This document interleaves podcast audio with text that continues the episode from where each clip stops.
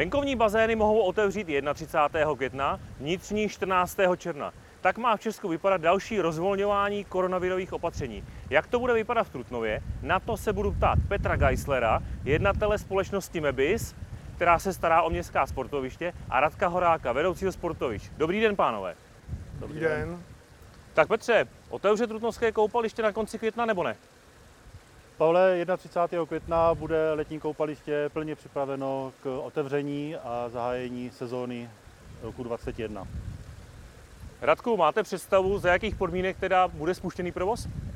Tak představu máme samozřejmě, ale vzhledem tomu, co vidíme, co se děje v České republice, jak se mění ministři zdravotnictví, hlavní hygienička, vedení sportovní společnosti, takže samozřejmě my představu máme, ale bohužel musíme čekat na legislativní vyjádření hlavní hygieny nebo v případě krajské hygienické stanice. My připraveni jsme.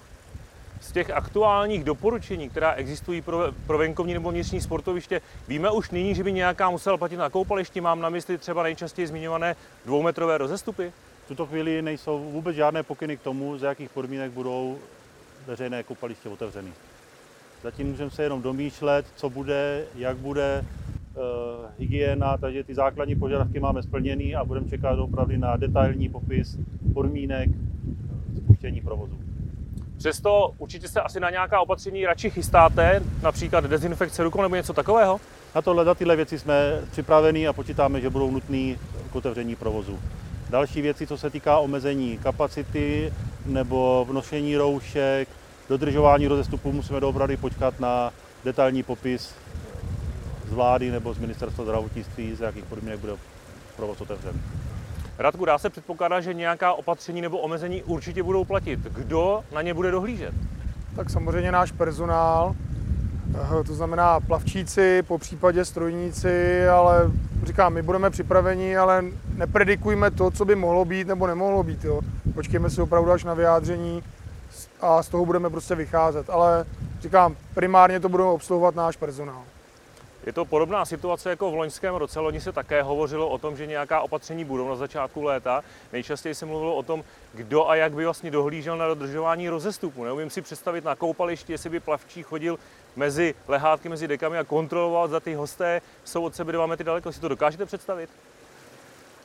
Samozřejmě lepší nepředstavovat, ale jsme schopni tyhle věci zařídit. Samozřejmě nebudeme chodit s metrem, měřit, ale jsme schopni zařídit tak, aby ty rozestupy byly dodržovány. Mluví se o omezení kapacity. Radku, jak by v takovém případě to vypadalo? Že představa, že přijdu k bráně koupaliště, tam se dozvím, že nemůžu dovnitř, protože jsem třístej první, by mě asi trošku nemile překvapila. Tak my už jsme tohle řešili minulý rok, to znamená, že byla kapacita omezena na nějakých tisíc lidí.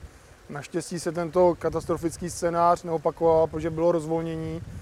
Samozřejmě tato situace nastat může, ale bohužel není to náš výmysl. My pouze budeme aplikovat to, co prostě řekne vláda, nebo respektive ministerstvo zdravotnictví. To znamená, pokud se omezí kapacita na 50%, to znamená nějakých 1200 lidí, opravdu pokud přijde rodina, budou muset počkat, ale jsme schopní ty věci dopočítávat a myslím si, že pokud nebudou tropická vedra, když my bychom si to přáli, už i kvůli tržbám a kvůli lidem máme nové koupaliště, tak uh, ta situace může nastat, ale říkám, nepredikujme, co by mohlo či nemohlo být. Jako jo. My budeme připraveni na tohle. Jenom pro představu, Radek mluvil o tom e, příkladu třeba polovičního omezení té kapacity. Jak velké by v takovém případě byly ztráty finanční? Tak ztráty. Eh, my máme nějaký finanční předpoklad, ale ten se hlavně odvíjí od eh, počasí. To znamená, my potřebujeme, aby bylo krásně, nepršelo a dejme tomu i těch 50% je pro nás finančně únosný. že budeme v plusu. Čili poloviční omezení by ještě mohlo jakž tak svít, pokud by tak, bylo tak, ale hezké pokud léto. bylo, pokud by bylo nižší, tak eh, by nastaly asi finanční problémy. Radku, pravidelně jste byli zvyklí připravovat koupaliště na provoz relativně dlouho dopředu. Jak nyní komplikovaly ty přípravy právě ty nejasnosti kolem toho, zda bude možné otevřít a za jakých podmínek? Tak eh, díky tomu, že máme nové koupaliště, tak ty přípravy, co se týče po technické stránce, byly mnohem, mnohem jednodušší. Co se týče zbytku, eh, my opravdu zase čekáme na vyjádření od vlády, či ministerstva zdravotnictví, či hygieny takže ty přípravy byly mnohem jednodušší, co se týče po technické stránce. My jsme se dopředu připravovali, protože jsme opravdu nevěděli, zdali se bude otevírat dřív či později, takže my můžeme otevřít téměř okamžitě, ale říkám, čekáme na vyjádření z ministerstva zdravotnictví, po případě hlavní hygieničky, aby jsme věděli, co se bude dít. Takže po technické stránce to bylo mnohem jednodušší, po té druhé stránce stále čekáme. Vláda oznámila, že by bylo možné otevřít 14. června vnitřní bazény. Počítáte s tím, že byste ještě otevřeli?